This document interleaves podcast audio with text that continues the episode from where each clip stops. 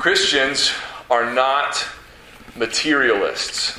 That is, we do not believe that material things are all that exists. Only physical things uh, exist. We don't believe that. Some people do. In fact, perhaps many people do. But Christians don't. And one reason we don't is because we believe in God who is spirit. Right? God does not have a physical body like we do. He is not a material substance. He is a spiritual being. In the same way, or similarly, human beings, though we have material bodies, right, we also have an immaterial soul. We have a spirit. There is a part of us that is not physical. You cannot touch it, but it nonetheless exists. And we believe that God created spiritual beings that we call angels likewise do not have material bodies, but really and truly exist. We believe in angels, we believe in Satan, we believe in demons, we believe those are real creatures created by God, but they are not material, they are not physical.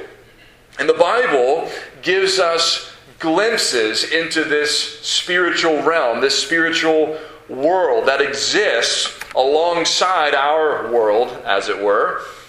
And when it gives us these glimpses, it tells us things that we can and must affirm as true, but it also raises a lot of questions that it doesn't answer for us. There's a lot about angels and demons and Satan that we just don't know. Sometimes we can make good, biblically informed guesses. Sometimes we can't even really do much guessing. We just don't know.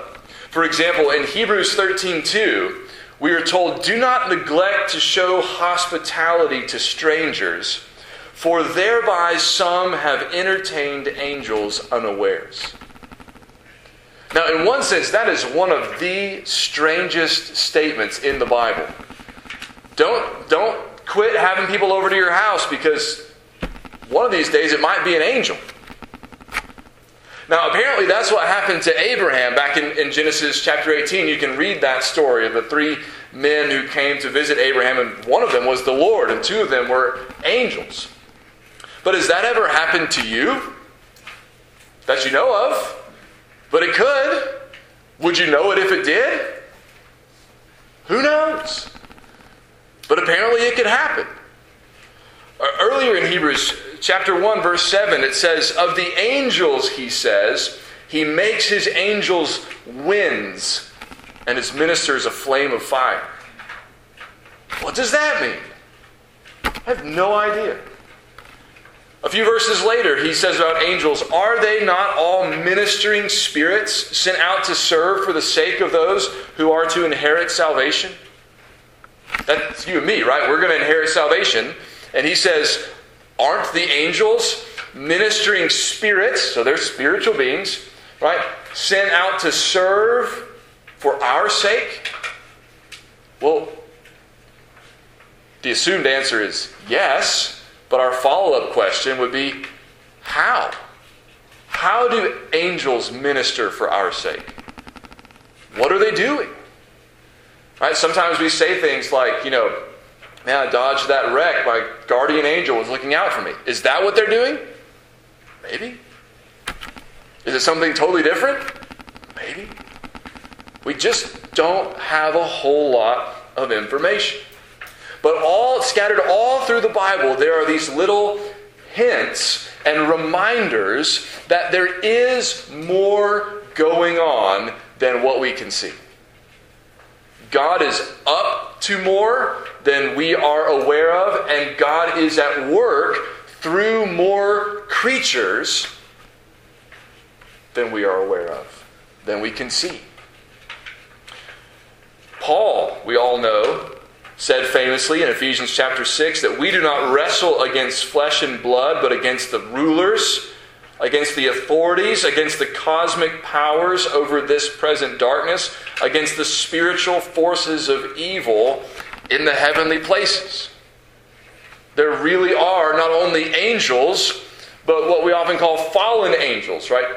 Dark powers, dark spiritual forces. Satan, of course, being the chief of those. And Paul says, we wrestle against those. And so we're supposed to put on the armor of God, and we're supposed to stand firm, and we're supposed to pray and wield the sword of the Spirit. But if somebody asks you to really nail down how that spiritual combat works, what would you say? What could you say? We listen to God's word, we pray, we trust His promises, but most of what's going on, we don't know what's going on. When we get to Daniel chapter 10, we get one of those infrequent but consistent glimpses into this unseen spiritual realm. And like all those other passages we've looked at already, this is one that tells us some things that are true that we should affirm, but also raises some questions that we can't answer, at least not definitively. Daniel receives another vision in, in, Daniel chapter 10, verse 1. He tells us it was the third year of Cyrus, king of Persia, right? When a word was revealed to Daniel. Cyrus is the king of Persia who told the Jews that they could go back to Jerusalem and rebuild the temple.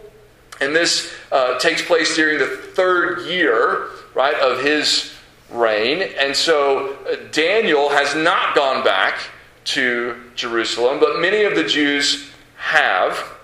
He's still in Babylon, evidently. And it says uh, that the, the word that he received was true, of course, and it was a great conflict, and that he understood it. And he tells us that it took place in verse 2 when he was mourning for three weeks. Now, why was Daniel mourning for three weeks.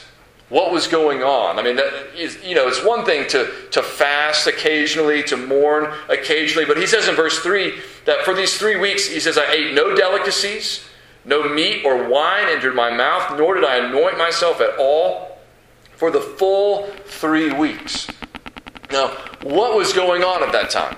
Well, one Bible teacher explains the, the historical background this way. He says, The Lord had moved Cyrus in 538 BC to issue a proclamation permitting the return of the Jewish exiles to their land. That's in Ezra chapter 1. Right? So that's in 538. This, he says, is taking place in 536. So two, three years after that, right? Um, and he says, so here's what's happened since then, though. He says, by September or October of 538 BC, the returning Jews had rebuilt the altar in Jerusalem, and that's in Ezra 3. And by the late spring of 537 BC, they had begun to work on the foundation of the temple. That's also in Ezra 3, he notes. And then he says, The work quickly stopped, however, on account of hostilities from their enemies living in the land. That's in Ezra 4. By the following spring of 536 BC, which again he's saying is the year Daniel received this vision, he says Daniel would have heard of the difficulties facing his people back in Judah. In the light of the historical context, it is reasonable to assume that Daniel was deeply troubled over the sad turn of events incurred by the Jews who had returned to the land of Judah and that had brought the rebuilding of the temple to a halt.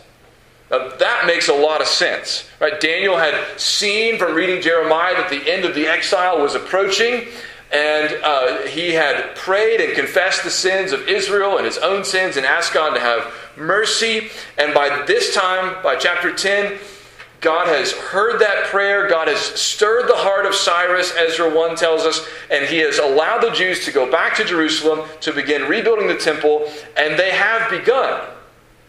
But the work has already stopped because there are people there who are hostile toward the Jews. They don't want them to rebuild the temple, rebuild Jerusalem. And evidently, this scholar's best guess, and that makes a lot of sense, is that word has gotten back to Daniel about the opposition the Jews are facing, and he is concerned about the fact that they're not able to continue the work of rebuilding the temple, and so he is mourning over this conflict. And so it's appropriate that the vision he receives, according to verse 1, was a great conflict. Right? And as we'll see later, it involved a great conflict as well.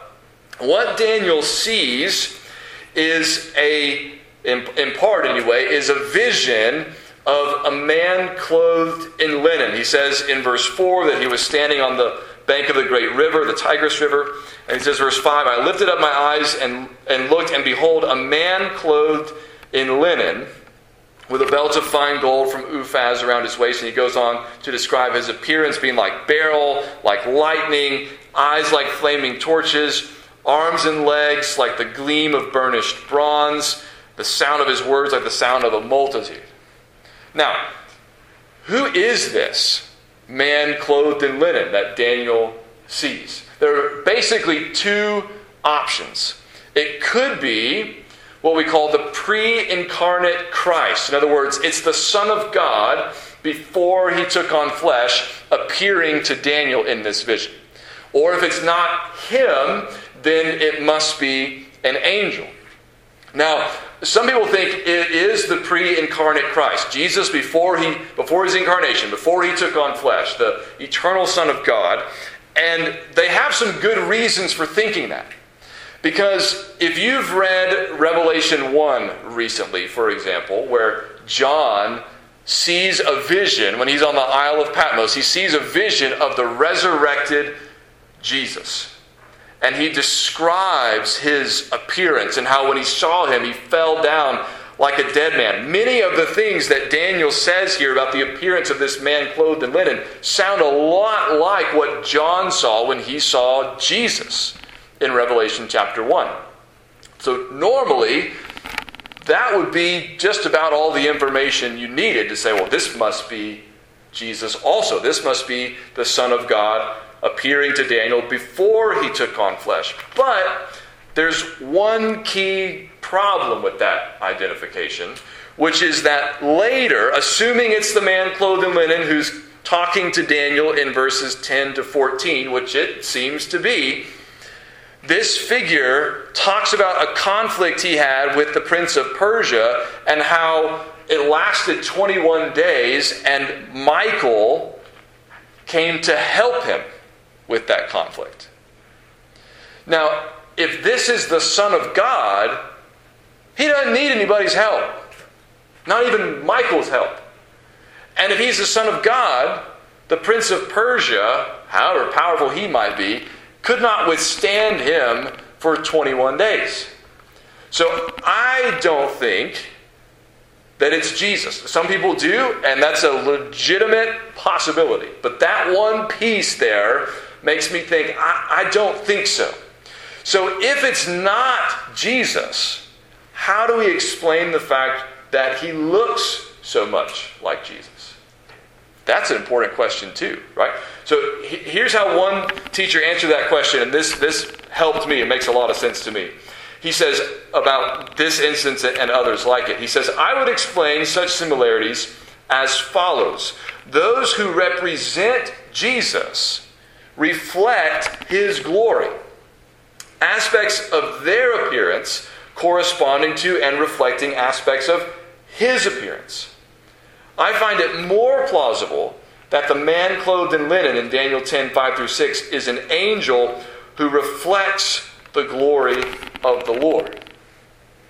That makes a lot of sense, right? That an angel would share some of the appearance of Jesus because uh, the Bible says when we see Jesus face to face in 1 John 3 2, it says when we see him, we will be like him. Well, guess what? The angels see him all the time.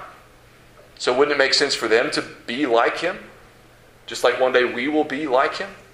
So I think this is an angel who looks an awful lot like Jesus, but is not Jesus. So Daniel sees this man, this man clothed in linen, this angel, angelic being, and how does he respond? Verse 7. He says that I, I, Daniel, alone saw the vision, for the men who were with me did not see the vision, but a great trembling fell upon them, and they fled to hide themselves. It, it, it seems as though the men with Daniel sensed that there was something going on, right? They, they had a physical response to a vision they couldn't see. Uh, it's like they knew something was there, but they didn't get to witness it like Daniel did. So they, they left, they fled. And so Daniel says in verse 8, I was left alone and saw this great vision, and no strength was left in me. My radiant appearance was fearfully changed. Right? I have a, a, a note that gives another possible translation. My splendor was changed to ruin. I, I think we might would just say all the color drained out of my face. Right? Daniel is it, it's affecting him physically when he sees this vision. He's he's weak. His appearance changes. He says, "I retained no strength." And then he says in verse 9, I heard the sound of his words, and as I heard the sound of his words, I fell on my face in deep sleep with my face to the ground. That is not an uncommon response in the Bible when somebody encounters an angelic being, some kind of spiritual being. Not only does the Bible affirm that these creatures, these spiritual beings, are real, but they are overwhelming to human beings. Right? They're creatures, just like we're creatures. They were created by God, just like we were created by God. But when human beings find themselves in the presence of these spiritual beings, they are often overwhelmed and overcome.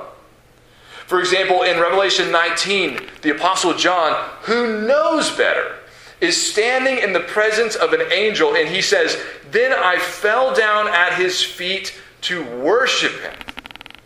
But he said to me, the angel said to him, You must not do that. I am a fellow servant with you and your brothers who hold to the testimony of Jesus. Worship God. In other words, if you saw an angel, there is a good possibility you would be tempted to worship him because he would be so awe inspiring, so mighty and majestic and glorious that even though you know better than to worship a created being, just like John knew better, you might nonetheless be tempted to worship that angel because of how awesome he would be in appearance. So, the way angels are often depicted, right, in, in our culture, are not accurate. They're not cute and cuddly. If it makes you want to snuggle it, it's not an angel, right? It's, that's not how they appear. Right? They are creatures that dwell in the presence of God. And you see some of that glory of God reflected in these heavenly beings if you ever see one, if you ever encounter one. Now, this messenger, this heavenly being, this man clothed in linen, has something to say to Daniel that uh, we might find surprising. It is instructive and it answers some questions and raises some questions. Verse 10, Daniel says, Behold, a hand touched me and set me trembling on my hands and knees. So he's, he's not flat on the ground. He's, he's on his hands and knees, but he's still shaking. And verse 11 says, And he said to me, O Daniel, man greatly loved, understand the words that I speak to you and stand upright, for now I have been sent to you. Now, who sent him? Of course, God sent him. And so he says, I, I, You are loved. You're loved by God. God has sent me to you, and you need to understand what I have been sent here to tell you. So, verse 12, he says, Then he said to me, Fear not, Daniel, for from the first day that you set your heart to understand and humbled yourself before God, your words have been heard, and I have come because of your words. So, this angelic being says to Daniel, I'm here because your prayer was heard. When you started humbling yourself, when you started mourning and fasting and praying because you wanted to understand something, right? He says, from the first day, it's been three weeks, from the first day your words were heard, and I have come. Okay, so the question then we would want to ask is well, what took so long? Three weeks is a long time. That's a lot of fasting. That's a lot of mourning. That's a lot of praying. If my prayer was heard on day one, how come you're here on day 21? What happened in between? Well, he answers the question, verse 13. The prince of the kingdom of Persia withstood me 21 days. But Michael, one of the chief princes, came to help me, for I was left there with the kings of Persia. All right, got that? Everybody clear now on what happened? What is going on? We know this is an angelic being, right? And we know that Michael, who he mentions there, is the one who came to help him. We know that Michael is an angelic being. And we know that because he's mentioned in other places in the Bible, not only here in Daniel uh, a couple more times, but also in the book of Jude, verse 9, where it says, But when the archangel Michael, contending with the devil, was disputing about the body of Moses, he did not presume to pronounce a blasphemous judgment, but said, The Lord rebuke you. So Jude 9 says, Michael is an archangel. It also says he was contending with the devil over the body of Moses, and we have no idea why, or what that would be about, or what was going on, or how that even worked. But we know he's an angel, and Revelation chapter 12, verses 7 through 9 says, Now war arose in heaven Michael and his angels fighting against the dragon. And the dragon and his angels fought back, but he was defeated, and there was no longer any place for them in heaven. And the great dragon was thrown down, that ancient serpent who is called the devil and Satan, the deceiver of the whole world. He was thrown down to the earth, and his angels were thrown down with him. There again, we see Michael in conflict with Satan in a great heavenly battle where Satan is defeated along with the fallen angels who are cast down to heaven. Again, we get some answers and we walk away with more questions. When did that happen? How did that work? But we know that Michael is an angel. We're fairly certain this man clothed in linen is an angel. And so, who is this prince of Persia who withstands an angel that Daniel can't even stand in front of? Must also be an angel, in this case, a fallen angel, who is associated with the kingdom of Persia. A powerful fallen angel, one powerful enough that it takes not only the man clothed in linen but also Michael, one of the chief princes, as he's described, to come and aid in the fight so that this man clothed in linen can come and deliver the message he's been sent to bring to Daniel. Now, there is hint, another hint in Scripture that there might be angelic beings associated with different nations, different peoples. Right, so later in this chapter, he mentions uh, in verse 20 that he's going to return to fight the prince of Persia. And then he says, And when I go out, behold, the prince of Greece will come. Every reason to assume that the prince of Greece is also an angelic being, a fallen angel. And in Deuteronomy 32, verses 8 and 9, we get another one of those glimpses that gives us some good information, also raises some questions, but helps kind of pull back the veil a little bit. In Deuteronomy 32 8 and 9, it says, When the Most High gave to the nations their inheritance, when he divided mankind, he fixed the borders of the peoples according to the number of the sons of God. But the Lord's portion is his people, Jacob his allotted heritage. Now, when it says he divided them and fixed their borders according to the numbers of the sons of God, the sons of God there are probably angelic beings. And the reason why we know that is because in Job chapter 1, it says, There was a day when the sons of God came to present themselves before the Lord, and Satan also came among them. Sons of God there, angelic beings, Satan, a fallen angel, shows up for that meeting.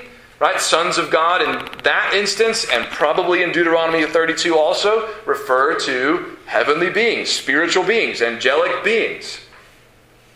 And so here we have the man clothed in linen, this angelic being, and the archangel Michael fighting, evidently, with the prince of Persia, a fallen angel associated with Persia. We have mention of a fallen angel associated with Greece as well. What do we do with that?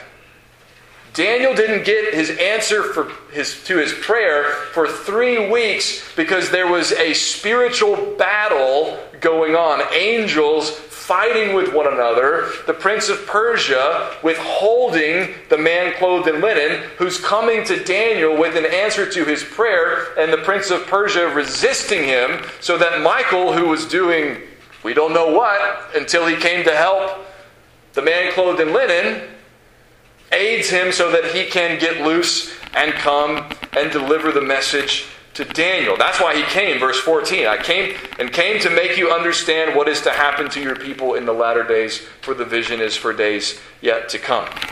Now, what do we do with information like that? Well, I think there's a couple ways we can go wrong with information like that. On the one hand, we can say, I don't know, that just sounds like fanciful, imaginary, fairy tale stuff. I, I, don't, I don't think there's any. I think that makes for really interesting storytelling, but I don't believe that's really what's going on. But if you believe the Bible, that's not a legitimate option. Right? If you believe that God exists, that God created angels and spiritual beings, why is it fanciful? Why would it be fanciful to assume that they, or to, to believe and understand that they are involved in the goings on in the world, even if we can't see it? Remember the story? I think it's in I think it's in 2 Kings chapter 6 with Elisha, if I'm not mistaken, where Elisha's servant is distressed by the army that has gathered around the place where Elijah, Elisha has spent the night. And Elijah, uh, I think, prays and says, Lord, open his eyes. And the servant's eyes are opened, and he sees uh, fiery chariots all over the mountainside there. An army of the Lord of hosts there to defend them. He couldn't see it before, but didn't mean it wasn't there. And if we believe other things that the Bible says about God, about angels, there's no reason not to believe that this is true. But on the other hand, we can use these brief comments, these glimpses into the spiritual realm to come to all kinds of conclusions about how these spiritual forces are at work and what they're doing and, and how they're affecting things in the world that we just cannot possibly be certain about. And if we speak of them as though we are certain, if we become dogmatic about things that we, not that we've read in the Bible, but that we have sort of uh, extended out conclusions we've come to from what we've read, but aren't the same thing as what we've read, we can venture into dangerous territory where we start assuming that we know way more about what's going on in the spiritual realm than we really do. It's just a whole lot we don't know. And evidently, God intends it to be that way, or He would have told us more. He wants us to know that something is going on, but he doesn't tell us how it all works. He doesn't reveal to us everything that is taking place. He, there's a lot he just hasn't told us. So we have to be careful, and we have to both affirm that what the Bible says about these spiritual beings and their involvement in the world is real and true. Someone says, Do you think there could be something demonic going on in this situation? Yeah, maybe. I have no reason to say it can't possibly be. If something bad is going on, could there something be something demonic involved in that?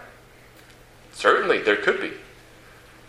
Can we say for sure that this bad thing that's happening is a result of this demonic activity or the prince of this? Co- no, I don't know. I can't see that. My eyes have not been opened to that. I don't know. There's no reason for me to rule it out, but I can't be certain what's going on either because I just don't I don't have eyes to see that. God has not revealed all that. So we have to be careful, right? Affirm what the Bible says is true, but also be willing to say, I don't know, when the Bible hasn't clearly spoken. Now, finally, Daniel uh, is strengthened after this, verse 15, it says, When he had spoken to me according to these words, I turned my face toward the ground and was mute. And behold, one in the likeness of the children of man touched my lips. Then I opened my mouth and spoke. I said to him who stood before me, O my Lord, by reason of the vision, pains have come upon me, and I retain no strength. How can my Lord's servant talk with my Lord? For now no strength remains in me, and no breath is left in me. I've got nothing to say. I can't even talk. I'm so overwhelmed by all of this. And so he's strengthened. Verse 19, it says, O man greatly loved, fear not, peace be with you, be strong and of good courage. And as he spoke to me, I was strengthened, and said, Let my Lord speak, for you have strengthened me. Now, the end of this paragraph in verses 20 and 21 is as difficult and confusing and uncertain as just about anything we've seen in this chapter so far. Again, he talks about the prince of Greece and the prince of Persia, that he's going to return to fight the prince of Persia. And then he says in verse 21 I will tell you what is inscribed in the book of truth. There is none who contends by my side against these except Michael, your prince. All of this sets up the vision that Daniel will recount, have recounted to him, or will recount for us in Daniel 11 and the first part of chapter 12. All right? So, all of that is, in one sense, just set up. But it's also important because, again, it reveals to us that what's going on in Persia, what's going on with Daniel, what's going on with Greece, that there are spiritual forces involved in all of that. Now, we're not told about all these things, right, in order to make us fearful.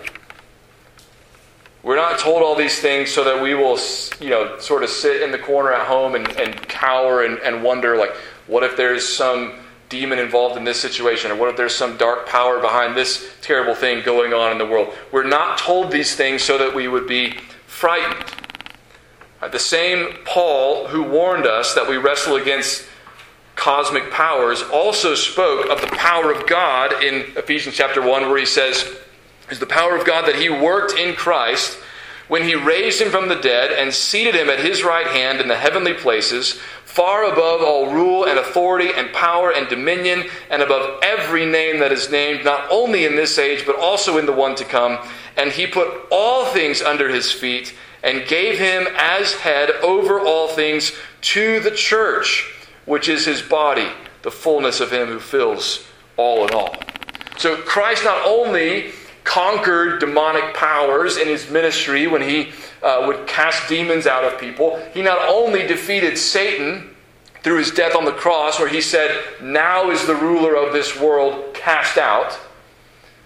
Not only did he conquer them, right, through his death, but he was also seated and raised and exalted above them, above every name, above every power. And not only was he exalted above all those powers, but it says that he was given as head over all to the church. Meaning he reigns over all for us, precisely so that we don't have to fear. So that we don't have to be distressed about the dark spiritual powers that are real and that are at work in the world. Because they are not allowed to operate or work outside of the permission of the King of the universe who created them, and that is Jesus, our Messiah and Savior. So we don't have to fear, but God does want us to be aware. And that means we need to pray, that means we need to know God's Word, and that means we need to trust our Savior who died and rose for us and who thankfully rules over all. Let's pray.